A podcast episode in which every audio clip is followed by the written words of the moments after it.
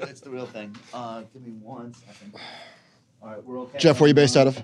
Temperature and Uh, I live in Connecticut, and now I'm based out of Connecticut. Okay. So we were in Union Square. We were just right down the. Well, we still have our office, but we never go in. You ever coming back? No. No, yeah, no reason. All right, I need you guys' opinion on something that's been bothering me all week. Do it. So, this is a financial influencer problem. So, there's these guys, uh, Earn Your Leisure. Michael knows who they are. They're like insanely popular and influential amongst like the new generation of investors who've come along. So they're like uh, millions of followers on YouTube, on Instagram, and I've become friendly with them. They had this massive event at Madison Square Garden. You know about this. They had this massive event at Madison Square Garden last weekend. It was on Sunday night. Like the Hulu Theater, which is like 1000s of seats, they sold it out. They had like Floyd Mayweather and Jadakiss and like all these celebrities. So I was supposed to be on stage for 30 minutes with this guy, Peter Tuchman. You know the guy that looks like Einstein on the New York Stock Exchange floor? Yeah. You know that I dude? do know him, He's yeah. like the most photographed. Okay. Right, right. So I'm like sort of friendly with Peter, or at least I think I am. Uh oh. Yeah, it's no, it's not good, man. So Rashad from Earn Your Leisure asked me to be part of the thing, and I was so excited to do it because I love those guys. And then he's like, "You're going to be on stage with Peter Tuchman, who I also I, I'm friendly with him." So I don't really know what we're going to talk about because he's a trader, I'm a financial advisor, but whatever, we'll make it work. We'll give the crowd like 30 minutes of good content. And I'm going to bring my wife, my daughter. I'm all excited for this. So then Tuchman te- uh, texts me, he goes, Yo, there's a, a call, and I don't know if you could be on it or not, but we're going to talk about what we're going to do at the event, like the pre conference, you know, the normal. Yep. So I can't make it. So I'm like, I trust you. Just figure out what they're looking for from us, and then you and I will will do it. I get a call that night from Rashad. He's like, and I'm like in the middle of five different things. He goes, Hey, uh, Peter doesn't think that you guys should be on stage together. So he's going to do 15 minutes and then you're going to do 15 minutes. And I was just like, okay, I guess. And then like three days went by and it didn't sit well with me. I texted Peter. I'm like, why would you do that? Like behind my back. Like, why would you? So I text Rashad and Peter. I'm like, you know what? Peter really should take the 30 minutes and, you know, I hope everything goes well. I can't commit to showing up on a Sunday night in Manhattan to do 15 minutes on stage. I just can't do it. So that was, I never heard back from anyone. It looks like the event was a huge success, which I'm happy about. But like, I'm like pissed off at, at this guy Tuchman. Like, I'm not like mad at him, like I'm gonna kill you, but like, do- doesn't that? So here's my question: Is that really fed up what he did? Nicole's nodding. Is there any like? Take a stand. I like that. is there any motivation? Like, what's the motivation behind this thing? the motivation for him to take the to break Because it wasn't two of that us up? he wanted the whole thirty minutes, right? So he didn't. He didn't jettison you because No. you wanted the whole thirty. He wasn't being like he wasn't like being like sleazy. Like let me try to take the thirty. He wasn't doing that. Yeah. but like he kind of like without me having a say in it cut my time down to Right. all right you're gonna go out on stage for 15 minutes But he also cut his time down, right? He he cut himself. yeah to but he cut Yeah. me out of the picture Maybe, maybe, maybe he was intimidated. no he's not he's not intimidated by me Uh, we, why? we had him on, on your podcast a long time I ago, like the remember? guy. Yeah, yeah. That's mad at weird. him. That's weird. well, why Not did he? anymore. Yeah. Why didn't he respond but to your that- text? i don't know because now because now i'm thinking Did I'm Rashad the, did Rashad respond? no so now i'm thinking i'm the asshole Oh, you're definitely the asshole. because now i'm What like did you do? i'm the asshole that got invited to go on stage at msg and i was too much of a big shot to go on for 15 minutes now that's how i'm starting to feel so i don't know Well, they probably thought that. I love. By the way, Nicole has my back I'm- unequivocally. Well, I don't because I'm nodding my head. Maybe they thought that you were big timing them. I would ne- No, no. I- I think I, 15 No, with that statement, I, I, can't I won't. big time them. They sold out No, I, MSG. I understand. My point is, by you saying I'm o- I'm not going to Manhattan for for 15 minutes, maybe they felt that you were ungrateful. That could be. No, but 15 minutes is that's like less than an opening act gets. You know what I mean? Like That's that's that's very- very, yeah, short period right. of time to to Well, even a half to hour. do all to Dude, go and through all the they're- trouble for. I went to their event in Atlanta and I was on stage for an hour with two other people. It was amazing. And I was on stage with a trader. And so it was the same kind of setup. Like, we do different things, but let's talk. And it worked. So it could have worked in New York, obviously. I think the most reasonable explanation is they thought that you were mad.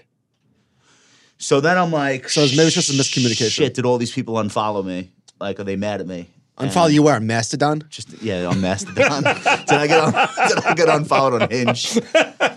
Uh, I don't. I don't. So now the longer that like I don't hear from anybody, How long ago was this? this is just like this week. This is this past So it's Sunday. still salvageable. I feel like a dick now. All right, I don't know. I don't know if I.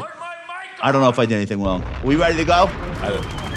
I don't. I don't think you did anything wrong. I, for one, You don't think so? I, I don't I am. think you do. I am a little surprised that you're telling the story on the air. Can I move this over? I, I, I don't know if I don't know if I'm right or wrong or not. Why wouldn't I? I don't know. But we're gonna hear from the audience. You know what? Uh, Duncan, delete this whole thing. Don't delete this. It's okay. I'm a, I'm a, I'm a grown up. I like that Nicole unequivocally has my back, though. That's the key takeaway for me. So, um, if we learn nothing else today, we we learn that Jeff, your charts are going to be up on this screen when we when we go through them. Lovely. Thank right. you. Jeff, you're a CMT now. I am a CMT. Yes. I want your opinion on. I'm also a CFA. Just for the Are you? record. Well, yeah. Which one do you use? Actually, more? I'm a CFA charter holder to be specific. Jeff, I, can I show you two charts and I just want to buy or sell? And obviously, it's not recommendation, but just just curious. All right, and a price target. just just. Do you like how this looks?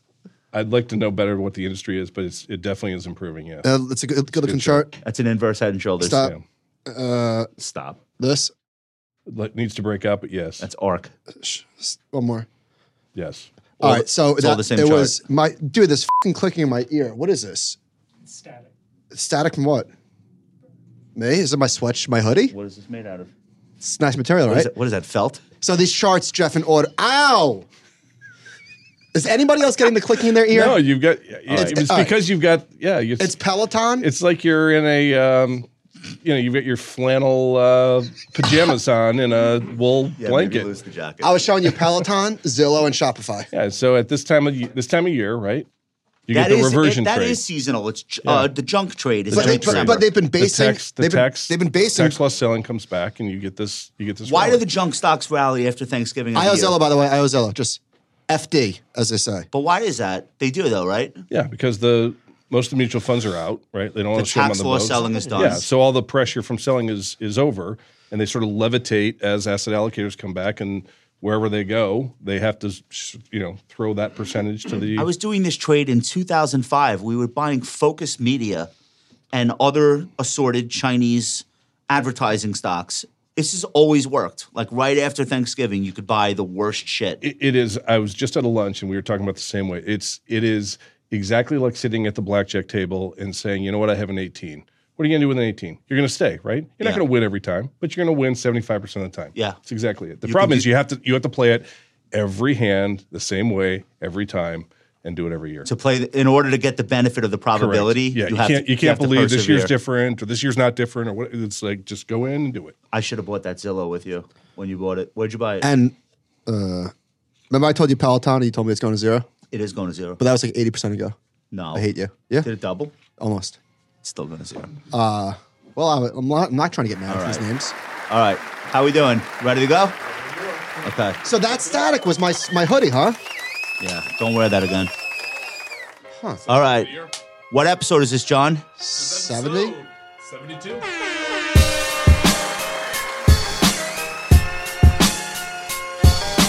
Welcome to the Compound and Friends. All opinions expressed by me, Michael Batnick, and our castmates are solely our own opinions and do not reflect the opinion of Ritholtz Wealth Management. This podcast is for informational purposes only and should not be relied upon for any investment decisions. Clients of Ritholtz Wealth Management may maintain positions in the securities discussed in this podcast. Josh, do we have some exciting news to share? Oh my God, I'm so excited. Here's what we're doing. Friday, December 16th at 5:30 p.m. Myself and Josh are collaborating with the On the Tape podcast. That's Dan Nathan, Guy Adami, and Danny Moses. What are we doing? We are doing a live podcast from the NASDAQ MarketSite in Times Square. The tickets are $100. All of the proceeds are going to No Kid Hungry. The tickets are going to go fast. Press pause, hit the link. It's in the show Where notes. is the link? It's in the description right now. They could see it on the app. It's right there, right, Nicole? Like it's All right, so we're raising money for No Kid Hungry. 100 of you will get to come live at the Nasdaq MarketSite, December 16th. What time are we doing this? 5:30. 5:30 p.m. There will be drinks, there will be food, there will be merriment. It's all happening. Make sure you do that, and we'll see you there. Today's show is brought to you by Composer. For those unfamiliar with this new, cool, and exciting tool, picture this Portfolio Visualizer meets Fidelity? Here's what I'm trying to say. If you have ever backtested a strategy, either manually or with another site, you could actually put those backtests to work. You could backtest, you could implement the ideas, good, bad, or otherwise. Uh, you could use other people's ideas. We had Ben Rollert on Animal Spirits. If you want to hear like a full discussion of who Composer is and where they came from and all that sort of stuff. For more information, go to composer.trade slash brochure. Episode 72, When did we start this? June of uh, 2021. 21. All right, ladies and gentlemen, the compound and friends, Jeff deGraaf is here. I'm so excited about this show. Jeff, we wrote you an intro. Can I read it to you? Please. Okay. Jeff is the chairman and head of technical research at Renaissance Macro Research, an institutional buy side macro research firm. Sell Jeff- side. Right? Got Sell it? side. S- Uh, where does that go? We're sell side. No, Institutional buy sell side? side. We're s- Who, who, who, who did this? Duncan, you're fired. Fired. Uh, Jeff is a frequent contributor to CNBC and is a member of the Institutional Investors Hall of Fame. Jeff deGraaf, welcome to the show. Thank Thanks you for so having much me. Thank you for doing My this. pleasure. Uh, you've been sell Wait, side. Jeff, Jeff is a favorite of a fan favorite. Like, doesn't isn't JC obsessed with Jeff? I Jeff? just told him that. Like whenever, whenever I ask JC who's, Who's the the, best? who's the man, Yeah, Jeff all- deGraaf yeah. is the man. Been hearing that for years. Why do you think people uh, feel so fervently about you being? Bro, he's the got guy? the dopest charts. That's what J- JC. Bro, have you seen his charts?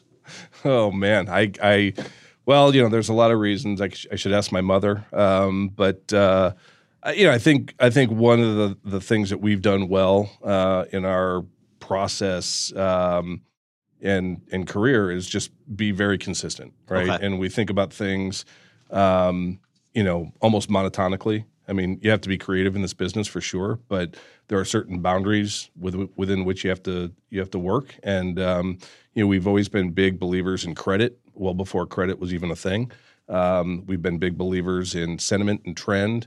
And I think one of the things that's built our credibility over time is that we test everything. So we don't just throw it out there; we test it.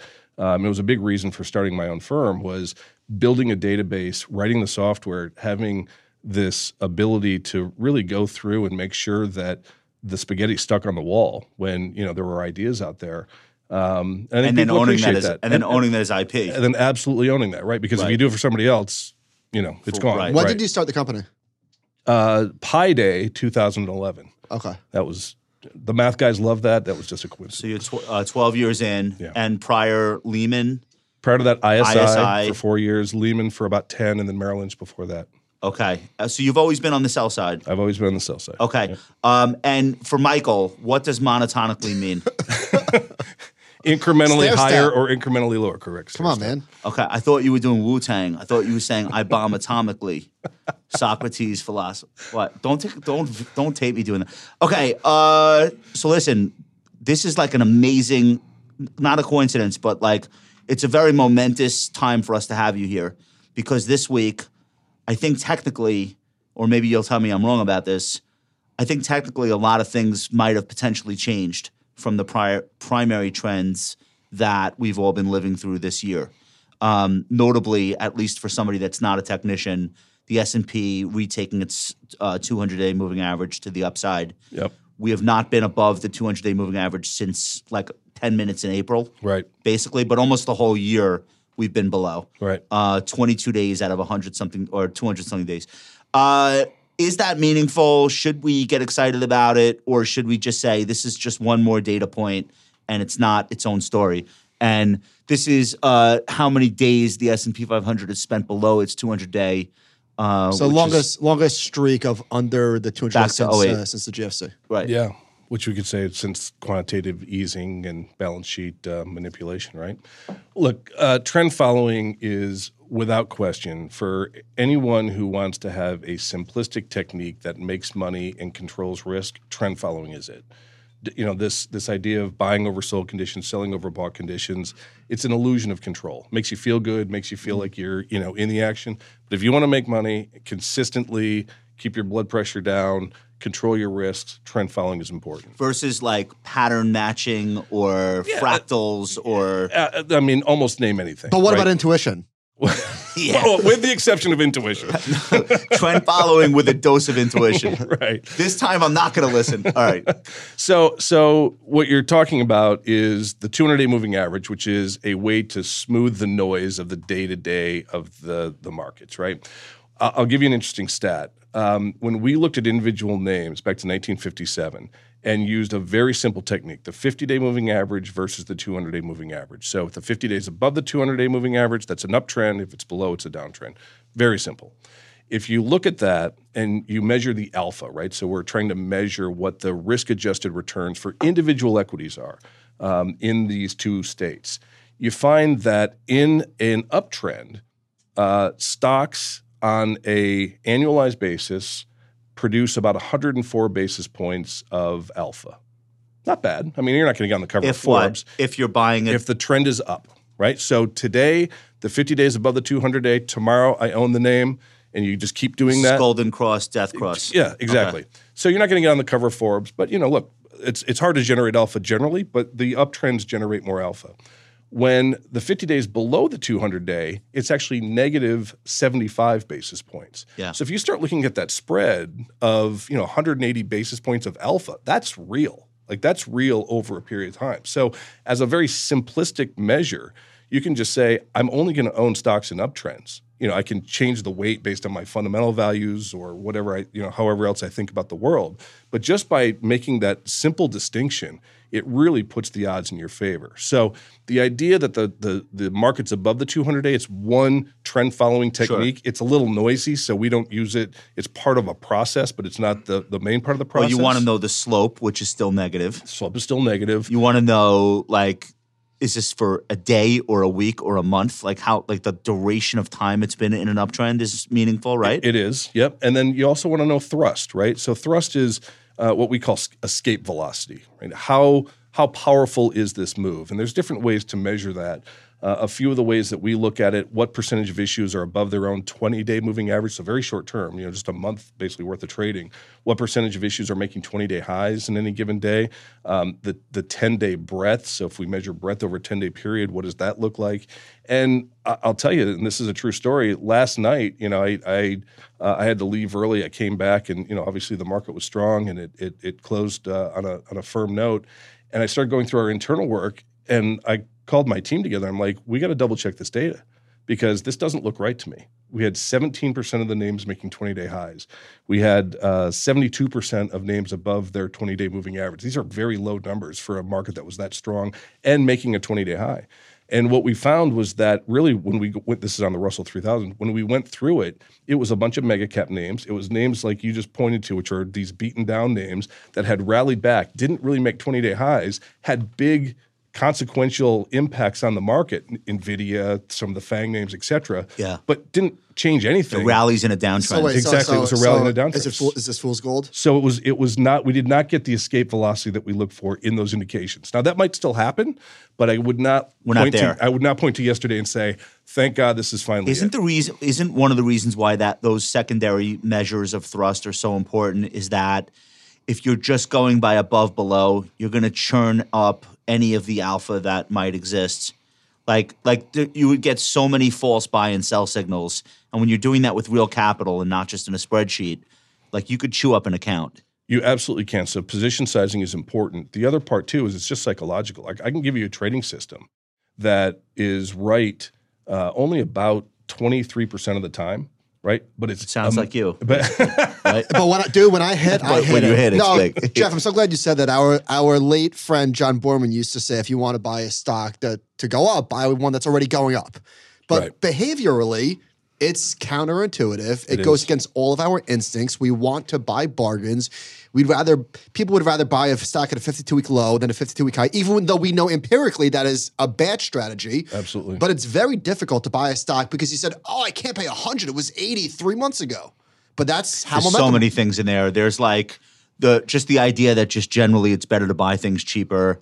Then there's like the uh, the anchoring bias, what price I last saw it at, Right. or when the last time I owned it, what what it was trading. There's so much shit in there Yeah. that is just not processed. And, but so maybe This is, this is cable. I didn't know this is cable. This oh, is- you can say whatever okay, you want. all right. Yeah, yeah. but buying Like within, we're not gonna. I know there's a, there's a big difference between buying stocks that are cheap fundamentally Yeah. versus you know if stock at 52 week low it might still be expensive, but but when you're buying stocks that are in downtrends, like if you're expecting that to turn around in three months, You're lucky, not good, if that happens. right? Yeah. Usually they make new lows. Right.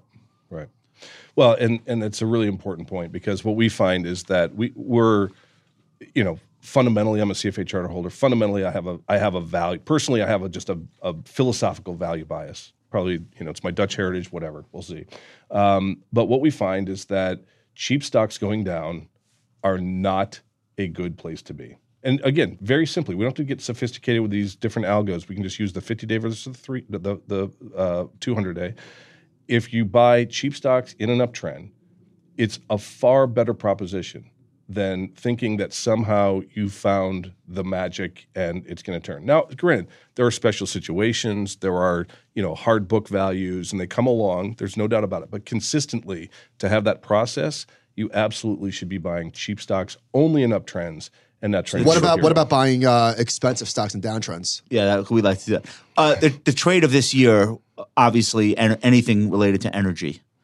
These were cheap stocks in downtrends last year. Yeah, Sometime this year, they crossed over to becoming cheap stocks in uptrends, but a lot of money had already been made before they became a cheap stock going up. Or do I have that wrong? Uh, they so in our work, um, I'm just thinking back. They changed right around the election. The the Oh, okay. the relative performance of energy changed around the election, and I remember very distinctly having a conversation with the clients who were saying, "Well, you know, the Biden administration is absolutely going to crush energy, and this isn't going to work." And it, and I'm like, I, "You got to That you shit know, never works. exa- I'm like, "You got to you, you got to take a step back." But on this, both sides, it never Yes, works. Exactly.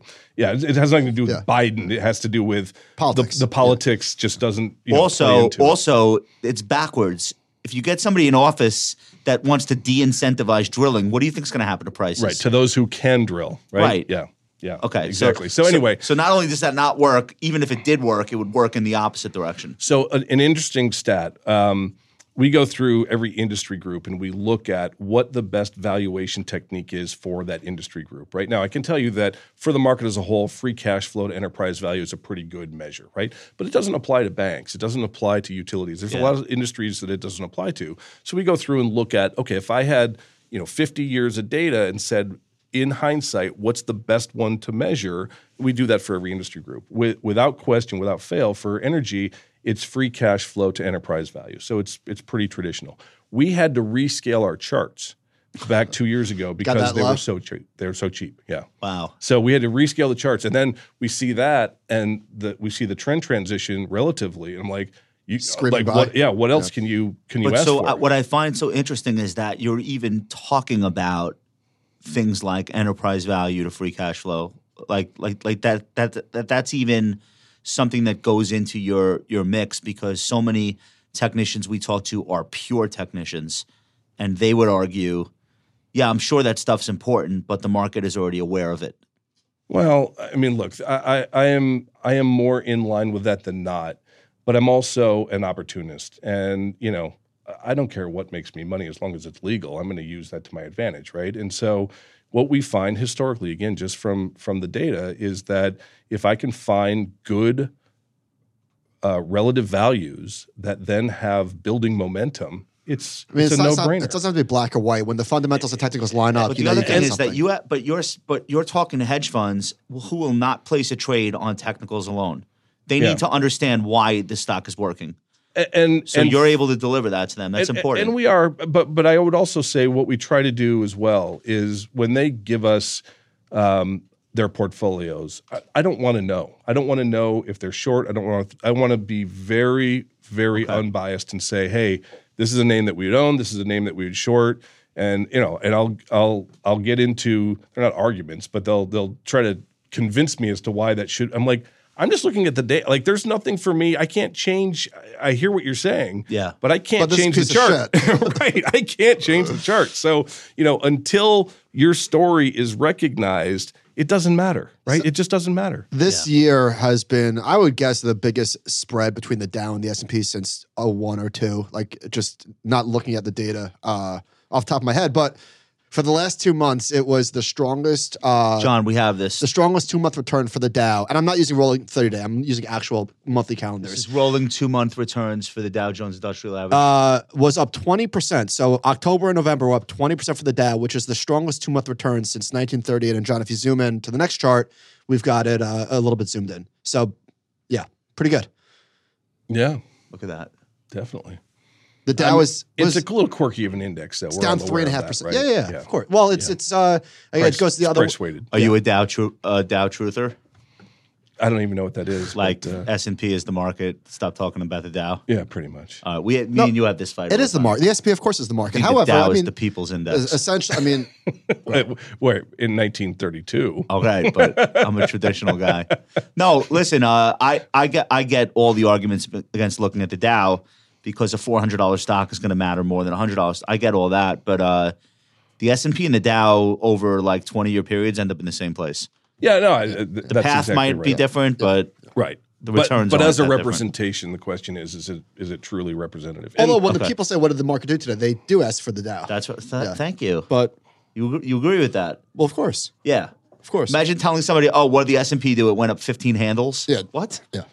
What did what did the Dow do? Yeah. I don't know the people that shunned him on Sunday. I think they still look at the S and P. Listen, Peter Tuchman is a huge S and P guy. Talk, Talk, Talkman knows what he's talking about, but most people haven't spent their career trading, you know, and and don't really know.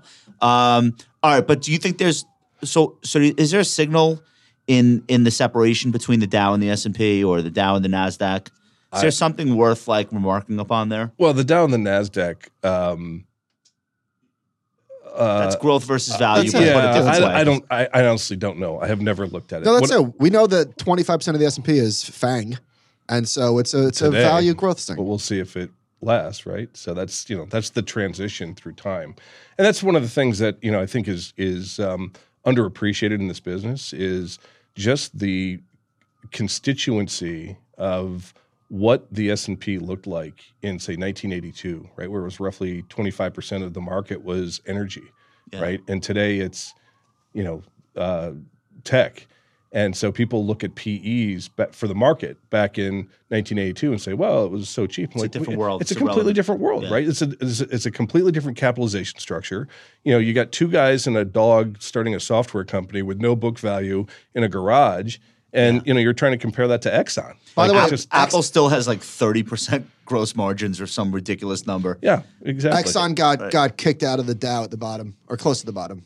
Chevron's the only energy company in the Dow. I think that's right. I think that happened to Westinghouse too, though, but it still is a bottom.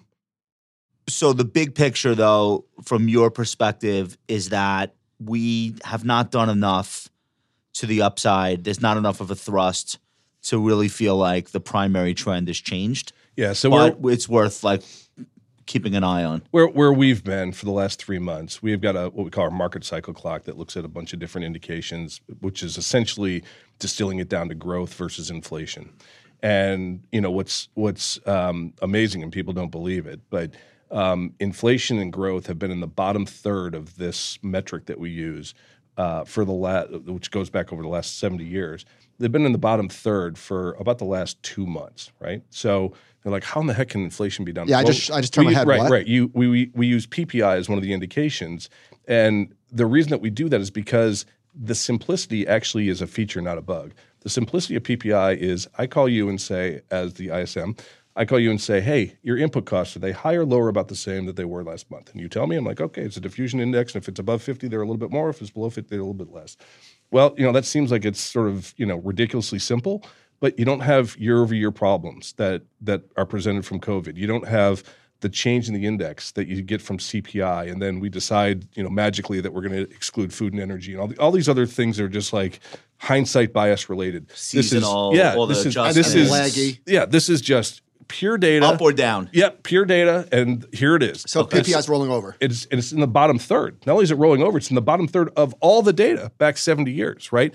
This is an extraordinarily bullish zone for equities. So what what do you make of the dollar having a really rough period, which is obviously a tailwind, That's- and, and interest rates coming down as well? So that's that the, the dollar is nothing more than a reflection of the stringent financial conditions that we had over the summer. It's interest rate differentials relative to Europe, Japan. That's I mean that's what the dollar There's is. four things that represent the dollar. There's interest rate differentials, growth differentials, um, purchasing power parity, and the what's called the international Fisher effect.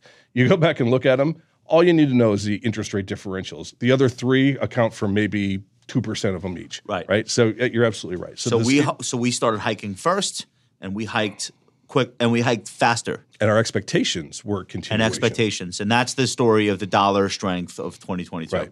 So so the S and P over the last six months has been most sensitive to three things. Um, the and I'll give them to you in order.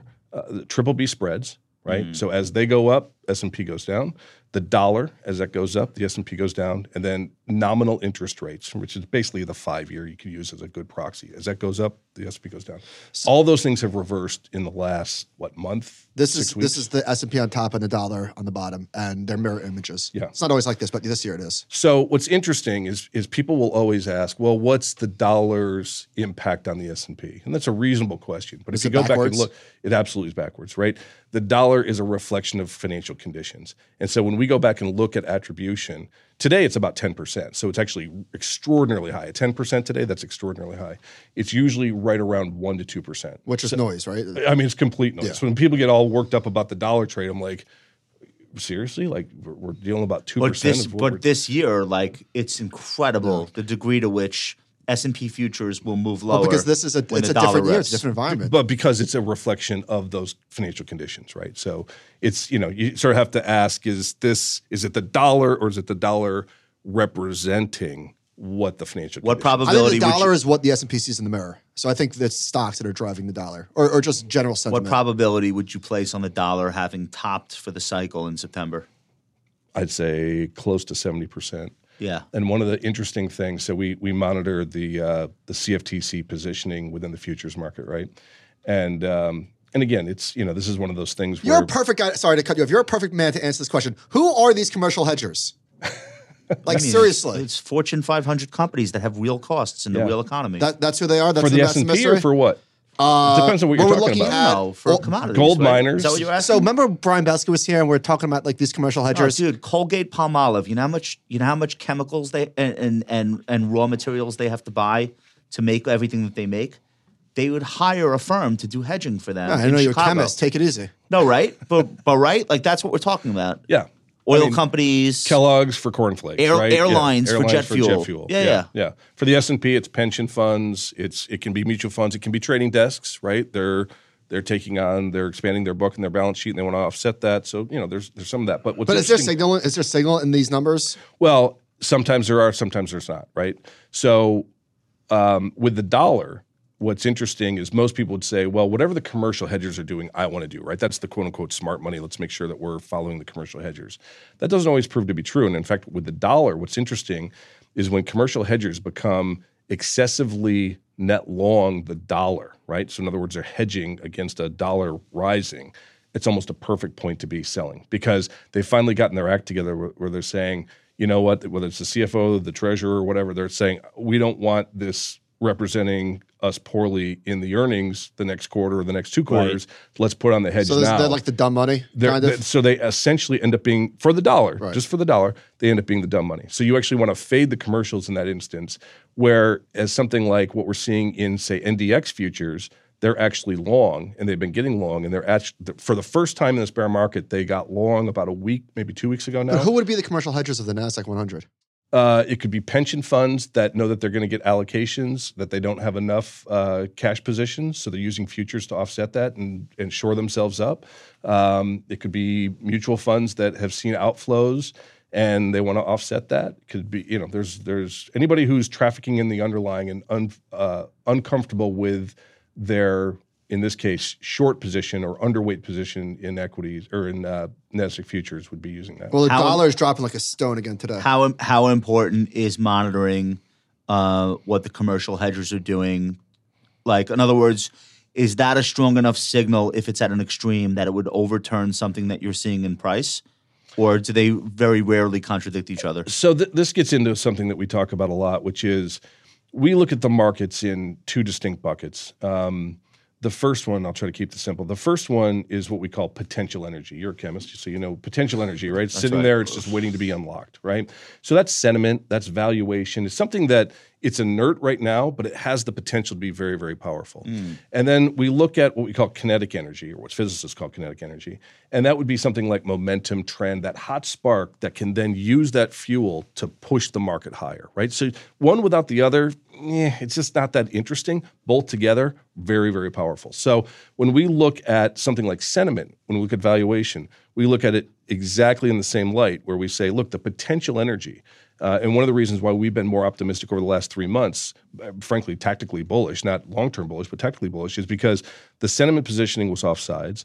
The seasonality, we said this is just the time of year that this stuff happens. Um, the market cycle clock was saying that, Midterms. that people are are offsides in terms of their thinking about what's likely to happen to policy. And so what you can end up happening, or what, what ends up happening, is you just fill that void, right? People are offsides, and it's not that anything necessarily changes, but just it's not as bad as what people were Yeah. expecting, and you It's just go back an to trend. unwind. Exactly. So you just go back to trend, which Yeah, is what yeah. you're talking about, going back to the 200 day moving average. And without that thrust, without that the the percentage of issues above the 20 day, the 20 day highs, all those things we talked about, it's really hard for us to then say, okay, well, this is a new bull market. This is just sort of filling that void that existed that nobody could see the light more of day. neutral than it is breakaway or breakout. Right. Okay. Right. So let's let's we spent a lot of time talking about equities. Let's talk about credit a little bit. Uh, there was a huge outflow from LQD, which is the iShares investment grade ETF. And when I saw this headline, I thought to myself, "Huh, ten percent of the fund leaving in one day has to be like a model That's port." a, that's a big RIA who got a better deal from State Street It, than it, BlackRock. it has to, or- this has to be a model. or vice versa. This has to be a model portfolio shift. There's there's literally It's a basis point trade. There's no other explanation. And then later in the week, sure enough, the journal did a piece showing all of the fund flows coming into high yield ETFs. This literally was like three days later. I was like, huh, nailed it. Um, but as we look at Jeff, as you look at uh, oh, so you're saying that's somebody saying, "Get me out of LQD, get me into JNK." Maybe it was just tax loss harvesting. Who, who knows what it could be? Right, but right. but this chart shows flows coming in. So the LQD was was probably just a model portfolio change. As we think about uh, investment grade spreads, where do you think we are in this cycle? Is it weird that there's been not so much stress on credit, or like what do we make of all that? The thing the- is, all the junk bonds are energy companies. No, these, and they've the- never been making No, no, more no. money. They've never made more money. I'm I'm looking at next chart, please, Jo- uh, Dun- uh, John. This is this is investment grade spreads. Yeah. I mean, it's where's, in, the, where's the spike? I think it's in the top 80th percentile. I think if you look at all that data, I think we're in that top 80th percentile. So it's not the 90th, it's not the 100th, right? So there's 20% There's stress, more to go. Yeah. yeah. So it's elevated, but we're also not in recession, right? So I think that's sort of where you are. Um, look, I don't think we're going back to 2008, 2009. We just don't have that, you know, that same underlying dynamic. And you know, one thing that's interesting about this business is people love to fight the last war, right? Yeah. So the last thing that's on their mind is like, oh my God, this is you know the housing crisis or whatever. I'm like, eh, probably not because policymakers put in these gates and everything else that sort of helps prevent that. What's interesting though is those gates generally help to build some other problem or dislocation in the market that you have to be, you know, you have to be ready for. I, I never know what it is. You just have to be Yeah, right. But it. if you're worried about banks and mortgages, you're thinking about the wrong thing. correct, Right. Yeah. Because we did that already. Yeah, capital ratios, everything else is. It's gonna know, be right. It's gonna. It's not gonna be the thing that everyone is looking at because they remember ten years ago. Right. Okay. the the old saying that you know the shot that gets you is the one you don't see coming. Well, it's that's why it gets you for a reason, right? So it's But even if you look, trickier. even if you look outside of junk bond, like you just look at like credit default swap, there's like no sign of anything. very little, Very little. There's some there's some Credit intra, card charge offs are some intra bank stress, you know, between European banks and there's some you know there's some funkiness going on with that, but even that's calmed down here recently. So we talked um, about credit. We talked about Credit Suisse just now um, before the show. Michael and I did like a whole segment on it on YouTube the other night. I can't get excited about it. I feel like I don't know if the equity is worth anything or not. Like I, I feel like it doesn't matter. It's not as systemic as it sounds like it is. Like I, it's not. It's not the Swiss government, and they're probably not going to let it completely fail anyway. and they'll just keep diluting shareholders, and then they'll do a reverse split, and it'll be a thirty dollar stock like they did with Citi, and life will go on. Yeah. Like if that's the big risk that we're is Deutsche Bank and Credit Suisse, I can't get excited about that. right at a at a perpetual ROE of six. Yeah. right. Yeah. I know. No, I just feel like they'll just like Yeah. keep paying fines and they'll reverse split the stock and who cares. So I I don't see any sign of like that that credit blow up and that's what they want you to think. No, but like nobody nobody can really come up with a story where there's some sort of like imminent Yeah, it's, just credit the, it's the hole in the balance sheet, right? That's the that was the big thing. Is it like how big is the hole in the balance sheet that do we not know, right? right. And then you have counterparty. So the counterparty stuff becomes an issue because of you know, I don't trust you, and now you, because of him, you don't trust me, and He doesn't you know, trust Peter we're- we're see- right? We're going to F, Ah, poor Peter. FTX and Jeff, you, you, know, have, the whole you, thing. you had this interesting observation about the relative attractiveness of of uh, fixed income versus versus stocks. Earlier in the year, at one point, like stocks, the S and P and the Ag were both down fifteen percent year to date, yeah. and uh, you're saying that bonds are actually more relatively more attractive even after the decline than stocks are. Right. So one of the ways that we look at the world, we talked about the free cash flow to enterprise value, right? And we do it for individual companies um, within the within the index. So when we go back and compare where our valuation indicator is in 1982, it's exactly the same calculation and on an apples to apples basis as it is today, right? So we can actually compare through time. Um, we what we found was that the best valuation um, normalizer, right? Some people use GDP or you can use all these, but the best valuation normalizer is not the treasuries because you know that's the that's the cost that the government, the you know risk-free rate essentially, other than interest rate risk, can borrow at. What we found is that the best proxy is triple B government bond yields, right? Not the spreads, but the yields. And what we find today is that because we've had the bear market in bonds, we've had a bear market in equities. Um, that's a pretty unusual occurrence over the last 40 years. And so, usually, what's happening is you get a bear market in equities that raises your free cash flow yield. Um, the Fed cuts rates, so you get a bond rally that lowers yields, and that differential starts to widen, and there's a value proposition for equities, right? So, bonds rally, equities look cheap, and sooner or later that gets some traction. Today, we've had just the opposite, or actually uh, uniqueness, in that the bond market has sold off.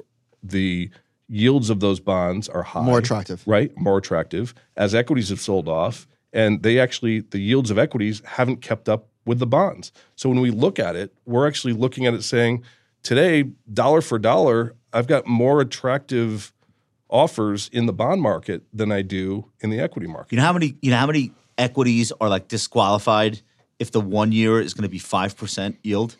Like you know how much of the stock market you just throw in the garbage? Yeah, Well, know. that's where we are. I, I mean that's where we are. So And I think that's going to be a big problem as we go forward, right? We're Yeah. going to have to like the, the the one thing I'm not I'm not convinced that you know rates are going to 10 percent or something crazy, but I am convinced that we've broken the the the bull market in bonds that was in place for my entire career. you would say that that years. ended last year. I would say that ended last year. Okay. Now, I would not say that that downtrend immediately turns to uptrend, but generally downtrends go into a basing period, Yeah. and then you can start the uptrend. Wouldn't it think make sense if that ended last year, like poetically, like we had negative yield? We had How many tr- trillions? ten trillion dollars worth of negative yielding debt after the pandemic, and that was the bottom. Yeah, sure. That was the end of a forty-year. It had to end at negative. It was such a powerful. Just like energy with negative crude, right? I mean, 100%. can you imagine the you know the idea? I know the story doesn't have to be good, but that's a really good story for why a forty-year bond bull market would end. That it ended with negative bond yields. Well, and and I would add to that, it, it almost ended with hubris too, right? We can do whatever we want Yeah, because we've that's a great we've controlled we've controlled this for so long. Yeah. and you know we've got we've got the bond market in our back pocket, and we don't have anything to worry about. We about. invented nine trillion dollars between fiscal stimulus with money we didn't have and newly printed dollars into the system. So that right, so that would also line up really well with that having been the end. Yeah. We learned that actually when nobody has to go to work and everyone has cash, it's not a great idea. yeah, So um, this is you, right? Yields and oil. Yes, it's him. All right, let's go into this. This is really interesting to me. John, can you throw up this U.S. ten-year yield? There it is. I want to I want to read what you wrote and then have you react to it. Yields and oil are two of the most consistent counter cyclical indicators historically, i.e., higher yields and higher oil sow the seeds to lower yields and lower oil. Here we measure the three year rolling Sharpe ratio, norm, which normalizes returns for volatility. On yields, that's the inverse of bond prices. You'll note that we're in the top 2.5% historically, which is usually the point at which the rubber meets the proverbial road and the tipping point of financial conditions, thus lower yields. So tell me tell me why that's relevant to uh, asset allocators or investors. Like what's what's the message behind that? Well, there's there's a couple. One is that the returns have been so bad in the bond market, and they're matching, you know, things that we saw back in the mid aughts, and then you know taking that back a little further, close to the Right. 1980s. And usually those returns are just unsustainable, you know, both on the good side and the bad side, right? So um, you, you're never as smart as you think you are, and you're probably not as dumb as you think you are. Though that one might Yeah. be debatable, right? Yeah, It's the worst year for Treasury since 1788. Yeah. So Can't conti- that can't persist. well, and and and part of what's you know the magic of the bond market, right, is that when you put yields out there at seven percent, well, guess what happens? Buyers. They're just well, there's buyers, but those that are borrowing are done, Mm. right? I can't. This capital project doesn't make any sense Yeah. at seven percent, right? So you don't borrow, right? And so all of a sudden, Demand goes away. that sows the seeds capital. for lower Yeah, yeah, rates yeah. to Well, start to attract that back. That just right? happened with mortgages. Absolutely. I mean, mortgages are are you know they're very simple, and housing is very simple, and and it's actually a very good proxy and a nice sort of 101 economic tutorial about how that works. It just froze the market. Abs- because guess what happens? Can't afford to move. And prices are more inelastic. Case Shiller is than- off a Case Shiller home prices now off a cliff, and activity Home sales is are at like half century lows. Like just like yeah, home sales are contracts, collapsing. like obviously. that. Yeah. like that. It, it did. It, it took eight months of rising. Although rates. Beca- interestingly, but because the, the prices won't change, right? So if you adjusted The home pri- prices. right? If you adjusted prices so that my payment looks the same, people- that's yeah. glacial. uh, absolutely. That process That's where, exactly where homeowners Because- say, "I guess I'll sell twenty percent lower than Yeah, last yeah, year." okay. No Forget it. fucking No, okay, no, Yeah, forget yeah. it. So uh, mortgage rates came in a little bit. They're at Yeah. like six and a half. I do wonder how quickly the activity picks back up if we get down to six or Well, so. so our economist Neil Dutta has a great chart on this, and it actually picked up pretty meaningfully in terms of applications. In the Just last with week? that 50 basis point, I think it was the last three weeks, Okay. they've come down. I could see it refis was- it was- picking. I like, could see amazing. refis being slower, but like home sales picking back up. Because like Yeah, no, nobody's refining at six and a half If you, percent. if you didn't do it in the last three That's years, right. you're not doing it. So the refi market might be dead for like years. Yeah. But I could see home sales reacting relatively quickly because people still have to live somewhere. I hope you like your house. Is really what that Well, goes down to. that goes without saying. You're there. Uh, let me continue with this. Well, what did you want to say about oil there? Because that's the same kind of thing, right? If if returns in the oil market are low, ultimately that will lead to less drilling, Which has to lead to higher prices. There are two very for the market for for equities, right? That's what we focus on. There are two very consistent um, uh, counter cyclical inputs. Uh, rates, mostly short rates, not even long rates, mostly short rates and oil. And those two things, you can build a very accurate GDP model using those two inputs. And we can make it more sophisticated and a lot, and we'll get a little bit more incremental information out of it. But honestly, by the time you you distill it back down to what are these two inputs really telling us, those two things will. What's more important, the level 70%. or the direction? Uh, that's a good question. It's what we we have what we call our yield impact model, and believe it or not, it is. It, and we tested I'm this. gonna say It is- direction. no, it's it's 50-50. Interesting. It's split. Um, what what I thought was most interesting is that the market for equities, the market couldn't care less about what the level of rates are anything further back than three years ago. So if you're going to tell me, oh, rates were whatever in 19, 2016, market doesn't care. Market market has moved on. They care about the level today versus what the higher low was over the last three years, and anything longer than that, it's irrelevant. I did this very simple analysis looking at, I think it was, I can't remember if it was inflation or interest rates, but if if inflation was lower than it was a year ago, that was massively positive for stocks. And if it was high, like it was a bit way bigger spread than I would've thought. regardless of where, what level, just the fact that it was lower or higher. The rolling 12 month return, this is probably wrong, but it's directionally right, was like 11% when inflation was lower than the year before and like 3% when it was higher, something like that. The market cares about better, worse, not good or bad. and that Do that you is feel lost that? on Do so you many feel the same way when you look at price charts and people talking about, oh, this was resistance back in 2004? Totally Bullshit, it. right? Yeah, Thank it. you. Well, that's that's that's your argument. Thank you. Right. Now you can you can use volume, right? how to is there memory 20 years No, ago? There's but no then- buyers. No, It's no, the no, same but, people. But what if a stock hits the same level five times in a 20 year period? There's That's got- that's different. that can't be coincidence either. Well, I mean, it depends on. I agree with that, but it depends on. Are we talking about five years as of you know 2000 to 2010, Yeah, yeah, yeah. or are we talking about five years starting in 2010 all the way up to today? That that's more interesting and more A lot of because a lot of people are looking at. Uh, I remember this distinctly. A lot of people it in is. like 17 or 18 were looking at the Nasdaq breaking above Dude, its year that's so- 2000 highs. Josh, it's so funny to say that. That's what I got. Come on, this this is not. There's no. Pi- I understand that price stopped here. There's no memory here. These are these people are washed Yeah, out. but They're it, dead. like, price, Well, but price also- did stop though. They're dead. Okay, fine. But keep in mind, those companies. I think. Different stocks. Yeah, as I say, I think it's only like so thirty Well, yeah, that's a whole Cisco, other thing. Microsoft, Right. and Intel, uh, whatever. There's, people yeah, are, there's a few, people but are charting uh, ARK. Her portfolio has one stock in common. Yeah, she could be a utility fund tomorrow, and it, yeah, Two years ago, it was it was twenty percent Tesla. Now it's six percent right, Tesla. settled- it's settled what are we looking at? it. Right. right. Um, let's do this drawdown from uh, SPX and Treasury over the last 60 years. And then the combined 60 40, that's 60 40 portfolio. yeah. Why, why would anybody put gray on blue? That's so dumb. So you're saying here bonds usually insulate portfolio returns. Today they've exacerbated the drawdown. Yes, thank you for that. We know. We're an RIA. We know. Um, worse for risk parity, which actually levers bond positions. yeah. Not only did bonds of not help, volatility. they caused the downside. They made it worse. Right. Right. So what what the should we take away from this? Th- and this was the point of that valuation argument I was making towards bonds before, right? Where where this this created a drawdown that was not insulated by the bond market, and the drawdown actually has made bonds relatively more attractive, Okay. the, to stocks, right? Still. so still, when when would that change? Well, Yields come down? uh, Or- yeah, yields come down, um, or the equity Because markets the come ten down a year lot is more, already right? So the ten year is already falling off a cliff. What's yeah, it? Three seven. So, so that's Three, that's it's three five. three five, Wow. three fifty eight Wow, or wow, something. wow. Last I saw it. you know. So that's getting less attractive by the day. Yeah, so that's helping, right? Okay. Um, but it's not, you know, if you if you're to keep things static, you got to be careful because you're you're using two different inputs that can that can move here.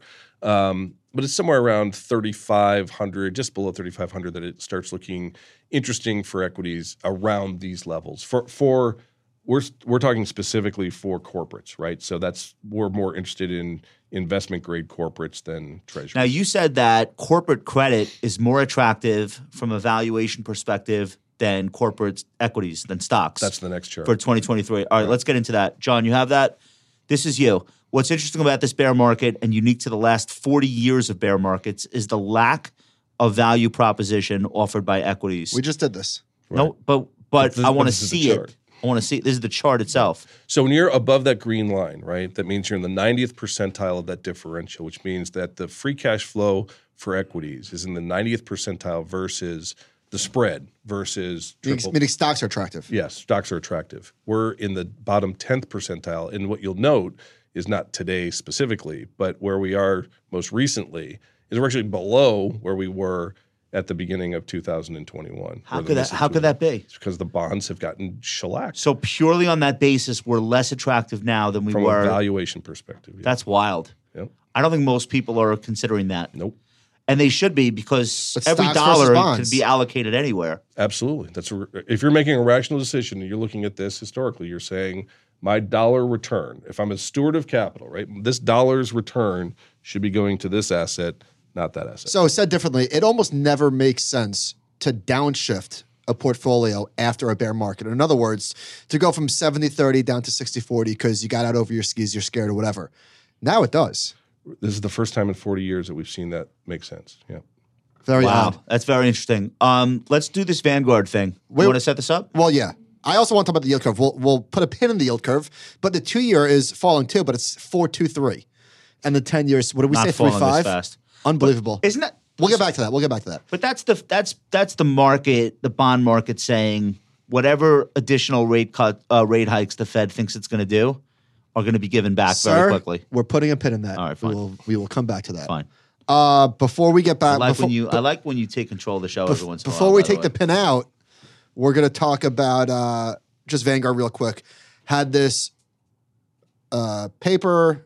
I was about to call it press release. I'm not sure why. Uh, a blog post. I don't know what you call this.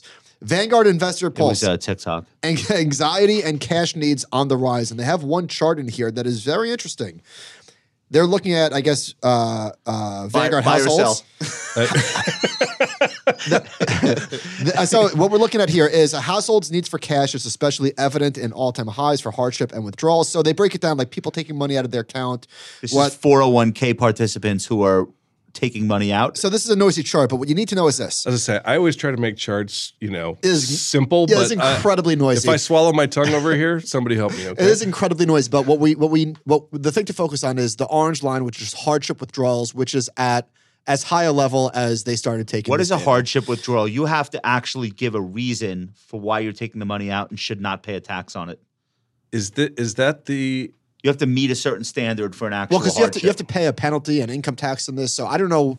You can't do a hardship withdrawal and wire it to Coinbase. Like you have to have a reason. don't you get sixty days and then you have to? Do they change that law? put it back? But you have to You're put like it back. borrowing money from yourself, basically. Right, but if you put it back in sixty days, I thought you used to be able to do that tax free.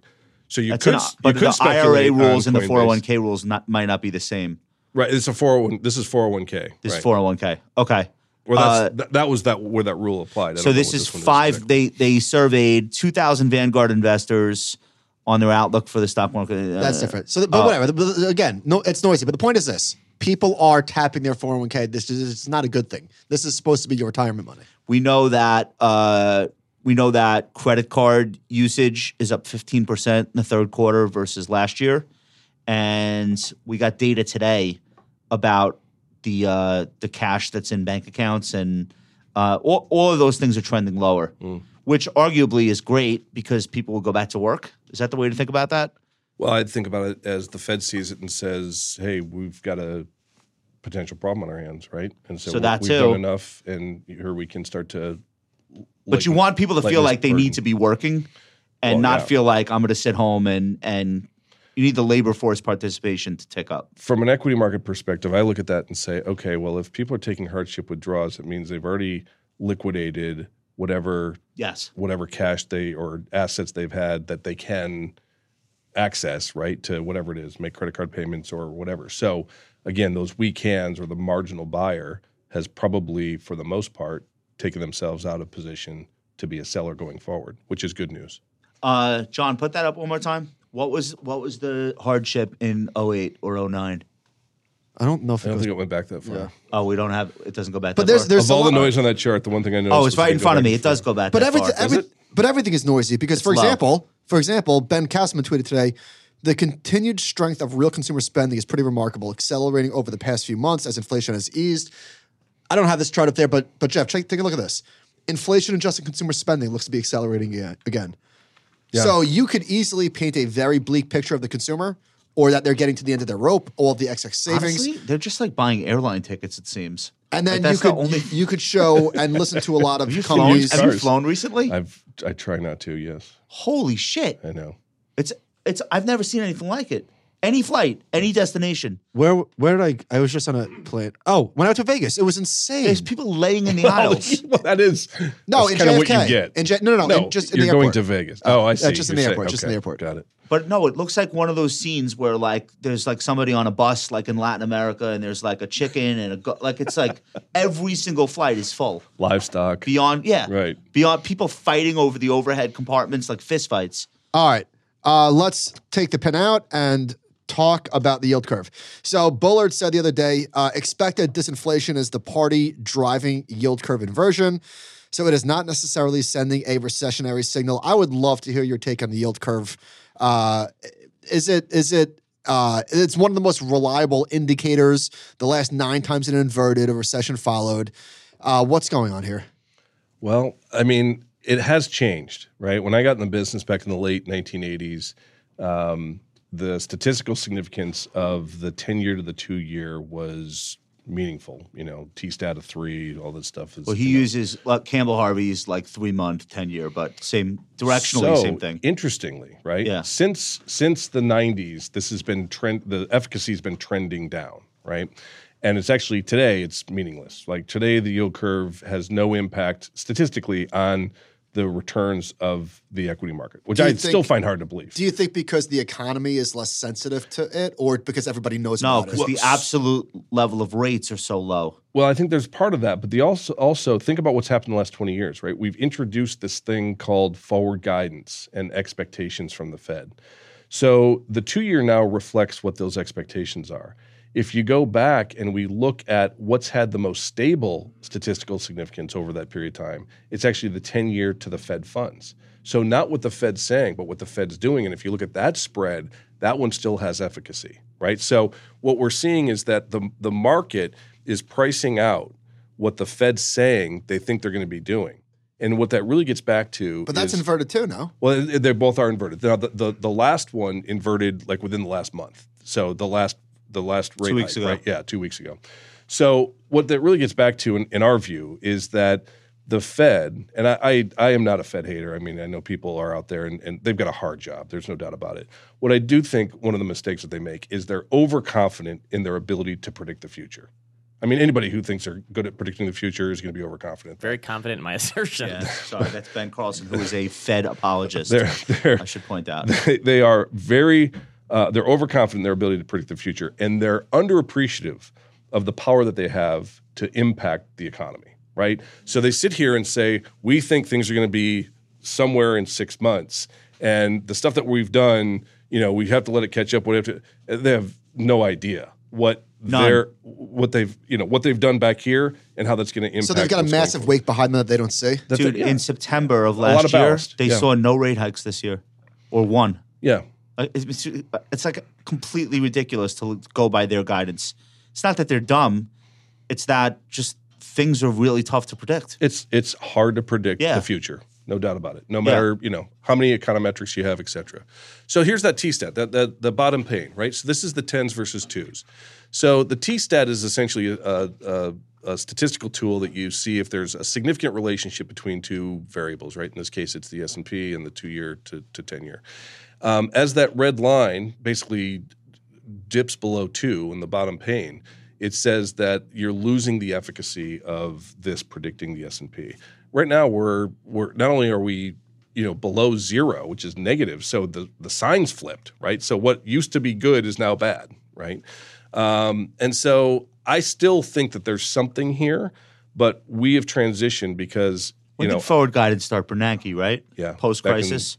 Uh, really, they started talking about implementing it in 2004. So This is when he, this is dot plots and yeah, and when he became the softer, gentler. but he chair. started the press conferences started during the financial crisis under Correct. under him. Yes. and Janet continued it, and now it's just like a thing. They never did this shit before. No, I mean when I got in the business, there used to be a whole cottage industry of people that would Greenspan. go through and and look at. This is before that. This is Volcker, where, where they go through and say. We can only tell what the Fed did six weeks ago by going through the balance sheet and and analyzing. Oh, that's what, interesting. What the I mean, so not only did they not give you forward guidance, they didn't even tell you what they, They- did. they give you the backward meeting. guidance. they didn't give you backward guidance. So, So do so- like it was, you know, it's a completely different world. So the market expectations are moving prices such that there's less and less value to looking at a yield curve because the yield curve is now anticipating rather than reacting to conditions. That's that is our premise. Yes. Okay, that's interesting. because it has changed. One of the overly simplistic explanations of why an inverted yield curve might cause a recession is people talking about the banks borrowing long, uh, borrowing short, lending long. and why would they do And that at a is loss? that complete nonsense? Yeah, that's really changed in the last several years. Yeah, What? Which part? the borrowing short and long. Oh, that's They've got that's their, my their question. access to capital. Is a Does lot the different yield today. curve do something to the economy, or does it just reflect something that the economy is doing to it? The yield curve generally reflects because people are very sensitive to short rates, right? Credit cards, Yeah. um, uh, auto loans, Mortgages. So yeah, mortgages to a lesser extent because you're usually locked in. But but today, what I'm going to do is going to you know have some impact on that.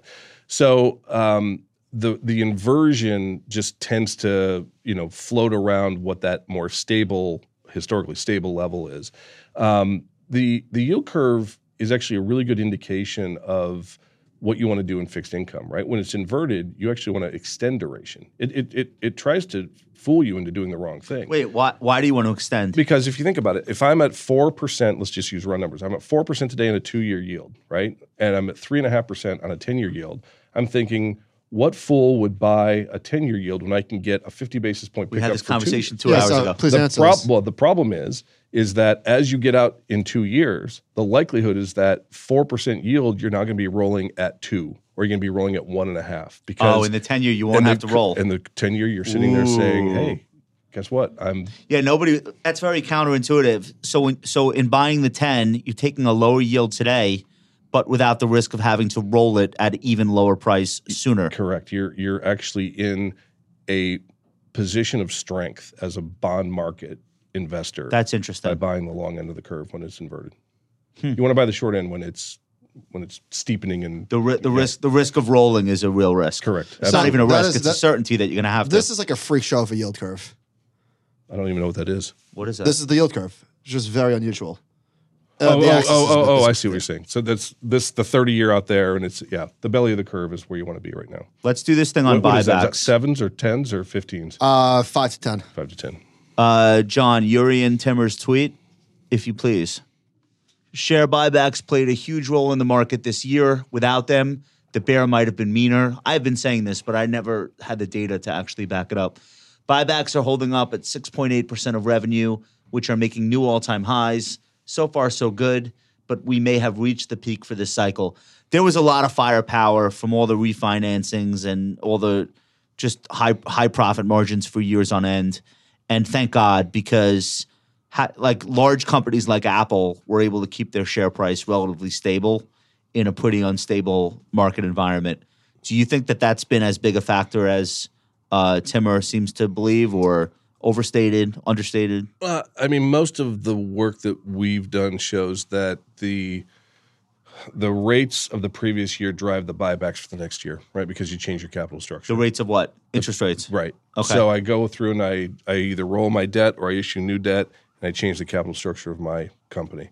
And I'm, uh, you know, I'm rewarded doing that. If I can get corporate debt at three or four percent, my cost of equity is eight or ten percent. I mean, that makes all the sense in the world, right?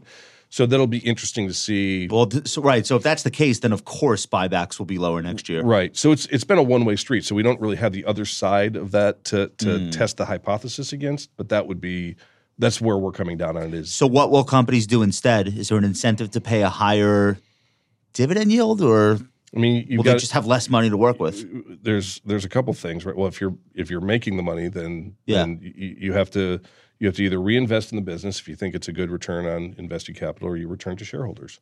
Okay. And so that's you know through buybacks or dividends. But if the dividend yield, or I'm sorry, if the buybacks, um, Or being you know, financed with borrowed money, then, then that different. doesn't make any sense. Yeah, then you you increase your dividend yield. That's interesting. I don't know that the buyback ETFs or the shareholder yield ETFs have. Uh, I don't know that there's a difference in the way they calculate those for companies that are doing buybacks financed by cheap debt versus companies that are doing Yeah, I don't know. buybacks out of cash flow. That might be a trading opportunity for next year, one versus the other. You know what I will say in my 30 plus years in the street is, man, are things trendy? It's amazing how trendy things are. So as as in vogue as buybacks were, you know, I could ease in and you know how out of favor dividends were. I could easily see where that starts to shift again, just as a, you know, whether it's in a, a, a to create more income to make them more interesting. I mean, we don't look at it that way because we just look at the free cash flow, which is what you're left with anyway. Um, but you, you could see some of these tricks being, you know, pulled out of the hat just to make things more. Let's do this one really quickly. Uh, oil below the pre the the price before the invasion of Ukraine, and then so I have a question for you: energy stocks versus oil. This is a pretty stark dichotomy. Oil has basically round trip to where it was in January of 2022, Yeah, as though nothing ever happened. right. Uh, quite a ride, but the stocks are staying higher. Yeah, So what is what is that? Because volumes are still good, or I th- I think personally it's because valuations are so ridiculously cheap. still? Still, So this is scary to me, though. This is, you know, what this reminds me of, like when Wiley Coyote runs off the cliff and doesn't realize there's nothing below his feet, and then looks down. Yeah. When you see oil prices down huge, but energy equities up, I almost feel like at some point the sell side's going to come out and start saying, "Hey guys, we might have to cut expectations for next year? But look at the forward curve. The forward curve is, you know, The forward curve of what? of crude, Okay. right? So you go out and look at crude for priced in 2024, 2025, substantially lower than today, right? So the equities are driving themselves off of the expectations for what the future is going to look like. Not not no- today's price. not today's price. So just because these are long term, long duration assets, right? This is so uh, crude spot. Crude oil is up uh, now two percent on the year. Um, the XLE, which is energy stock ETF, is up seventy percent. yeah, let's be mean, clear. like- this part in the cycle, energy should not be doing well, but it's been holding up remarkably well. I would say, you know, history usually will follow the script, call it 60% of, you know, what you'd expect to happen happens, but it's that 20% that doesn't happen. I know it's 40 differential, but the 20% that doesn't happen is really where you can make a lot of money. And one of the things this year that's been uh, really the outlier is how well energy is held up given the weakness of the cycle, because you would expect that energy would be at the tip of the spear of that, and it hasn't. that What hasn't been the percentage case. of, of the S and P is energy now? About Five? s- I was gonna say it's about six, but it could be Back up to six? It's- it's in Five or six? But it's Yeah, interesting that energy has been so strong despite crude and despite broader market weakness. absolutely. So energy is usually if you're looking for the foil, right? If you if you say I don't, I never want to hold cash. What sector can I own that's going to be a foil to the bear market? That's going to give me some type of relief in a bear market. Energy consistently is the best. More one. than like gold miners or definitely more than gold, even more than healthcare, uh, because oftentimes the now this is you know hindsight bias, but oftentimes the weakness is a function of some type of supply shock, right? So you get a supply shock in energy, it crushes consumers, it crushes jobs. It, you know they have to either raise rates to fight the dollar, so the the crude looks cheaper, whatever the case may be. Benefits energy hugely. does it work in inverse? If you get bullish on the S and P, does that mean that you should be less bullish on energy or not necessarily? Historically, yes. The, There's there's really only been in the last 60 years three, maybe four periods where energy has like consistently given you good performance, and this would be the fourth. I remember like uh, 04, 05, 06 was a big bull market for energy. Yeah. I can't remember anything since. Well, you know, there was there was also the time that during that time period, people were. This is one of the you know classic. Uh, you know heuristics in the business where people were like, well, the, the market can't go up if energy is going up. There's no way the market can go up if energy is going up. And really, what that ended up being was China, right? What you had was this globalization where the rising tide was lifting all boats, and it was lifting it faster than the input costs of energy were dragging things down. What is what is this? I was surprised to I was I was I had Nick take a look at the 12 month change between crude oil and energy stocks, and this is not that unusual to see energy stocks up bigly while crude is flat year over year. So this, what- surpri- this surprised me. I thought What it is was- this for the people that aren't looking at the chart? I just- what is this saying? All right, I, I just said we're looking at the 12 month change in the price of XLE versus a 12 month change in crude oil, and it's a scatter plot. And I was expecting this to this. and it's at the zero percent. I was expecting the current dot to be like way out on an island by itself, and it's not at all. so this happens all the time, where you'll get a change in crude oil, and and energy stocks don't necessarily go in the same direction. Yeah. So it's it's Well, look at that range too, right? If you just if you draw just a vertical line, you're somewhere between up seventy and down It's huge. yeah, down Yeah. twenty five, right? right. So uh, so that so I guess the, the Drive price a bus the, through the, it. the, the price of crude or the, the the yeah the price of crude tells you less about energy stocks than I would have thought. Is the bottom line. Do you have the chart that I sent over? So this is the free cash flow yield So versus enterprise value for the um, for energy. So it never got cheaper. Never. That's why I had to rescale the chart. You can see it. Wow. And we're still up there. So these stocks are still undervalued and still technically look good. Yeah. You would stay with this trade. Yeah. Okay. We've actually gone to equal weight right here. Okay. Um, just because of the cycle, but we think there's an opportunity as it comes in. So, what's your overarching message to people about 2023?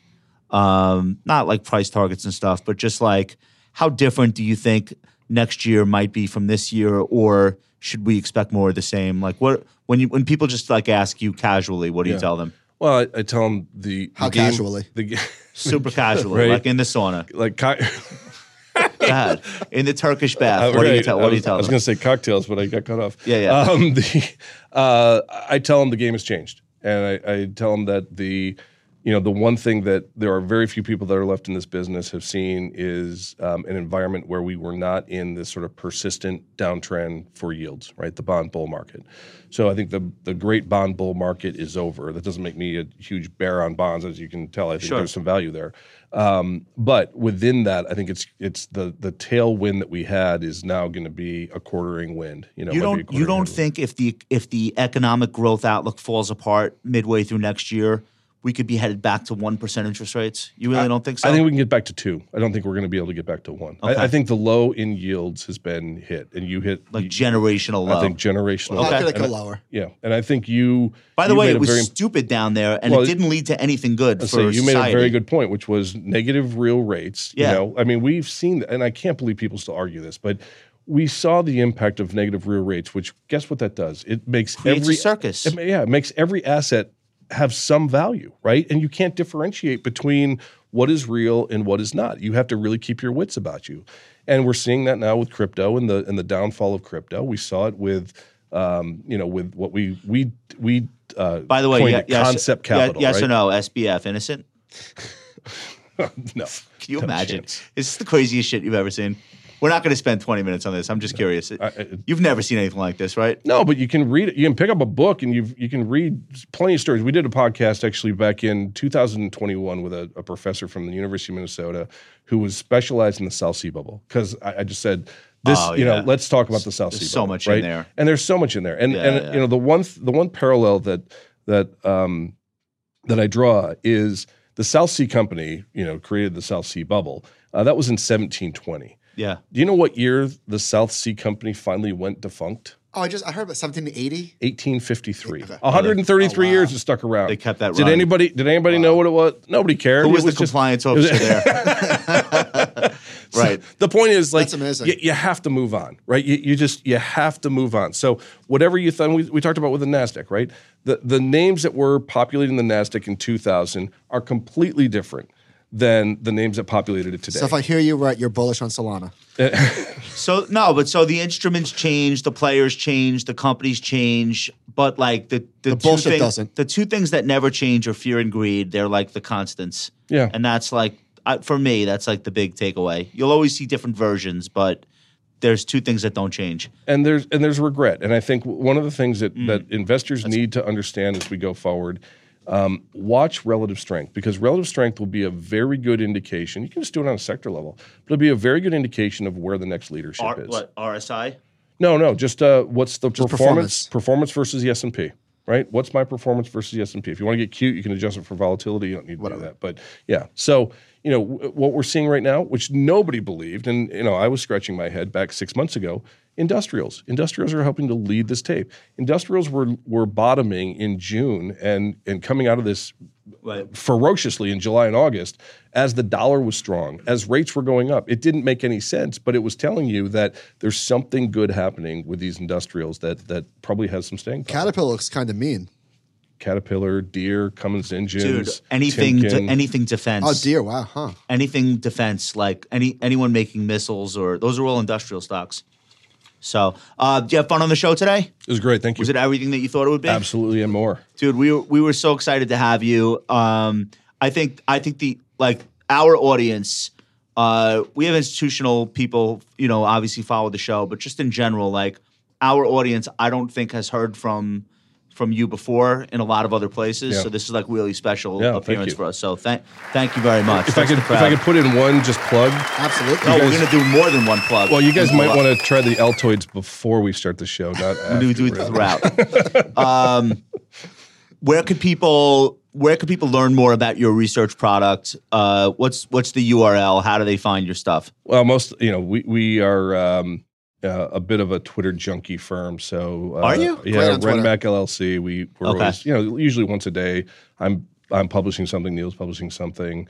Uh, little quips here and there. Um, so there's there's Twitter Renmac LLC, and then At Renmac yeah, sorry, LLC. at Renmac. okay, we'll And link to that. What else? Renmac.com is uh, is our website. And who who are your get- clients?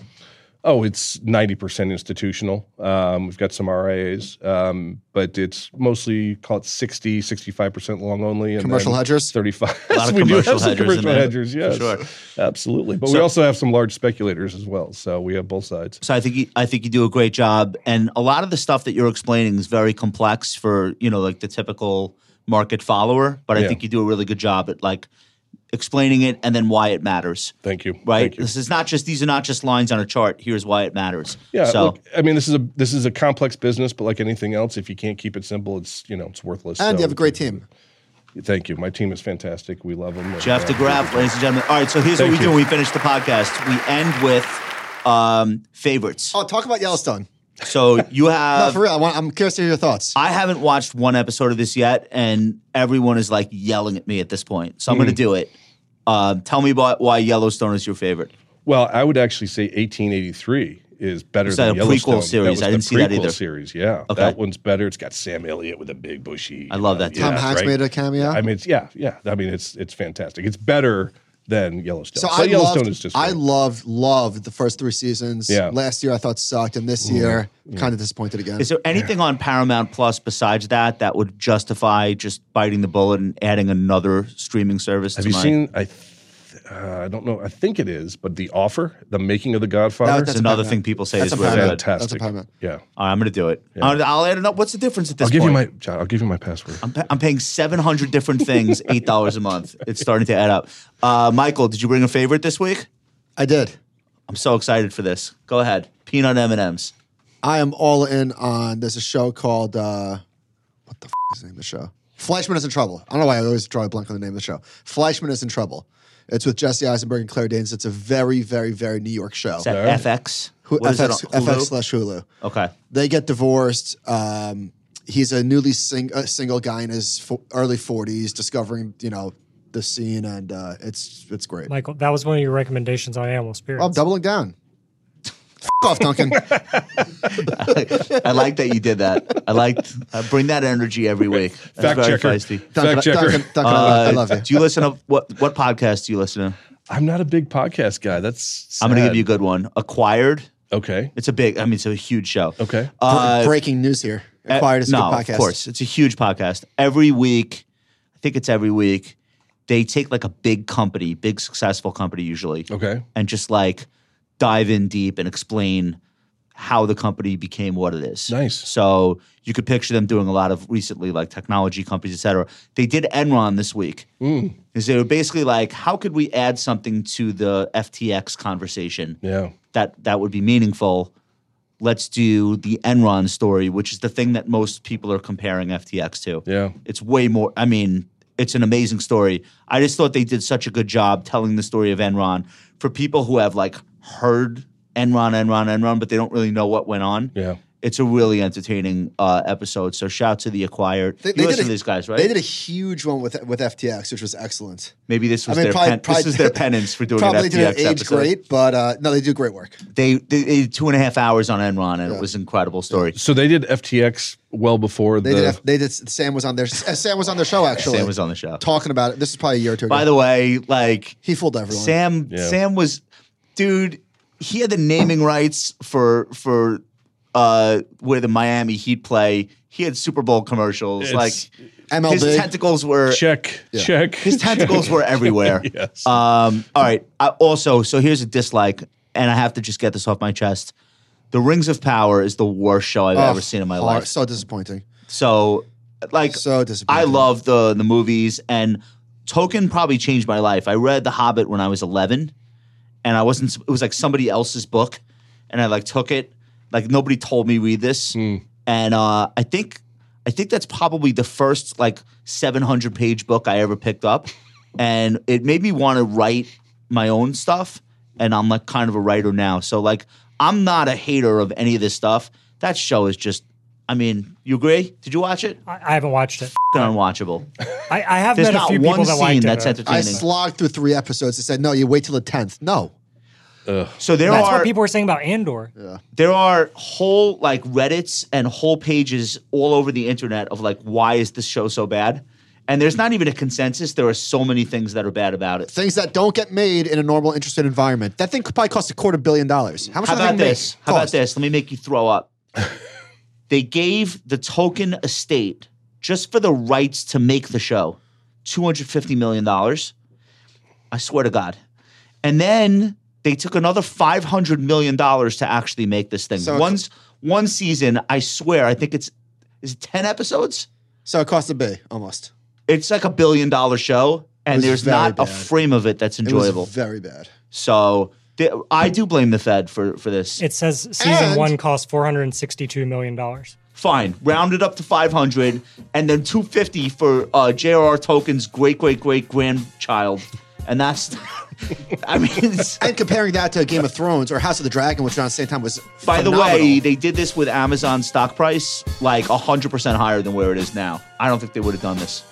I think they would have made maybe a miniseries. All right, that's it. We're going to let you get out of here, Jeff. I know Hey it's guys, thanks so much. It's been a long time. We we we loved having you. Thank you so much, Thank guys. you. Follow Jeff. Follow Renaissance uh, wherever they're putting out stuff. And uh, thanks for listening. We'll be back to you next week. Is that cool? Awesome, guys. All right. So that was the warm up. And right, here we go. so we just wanted to get we wanted to get you. Right,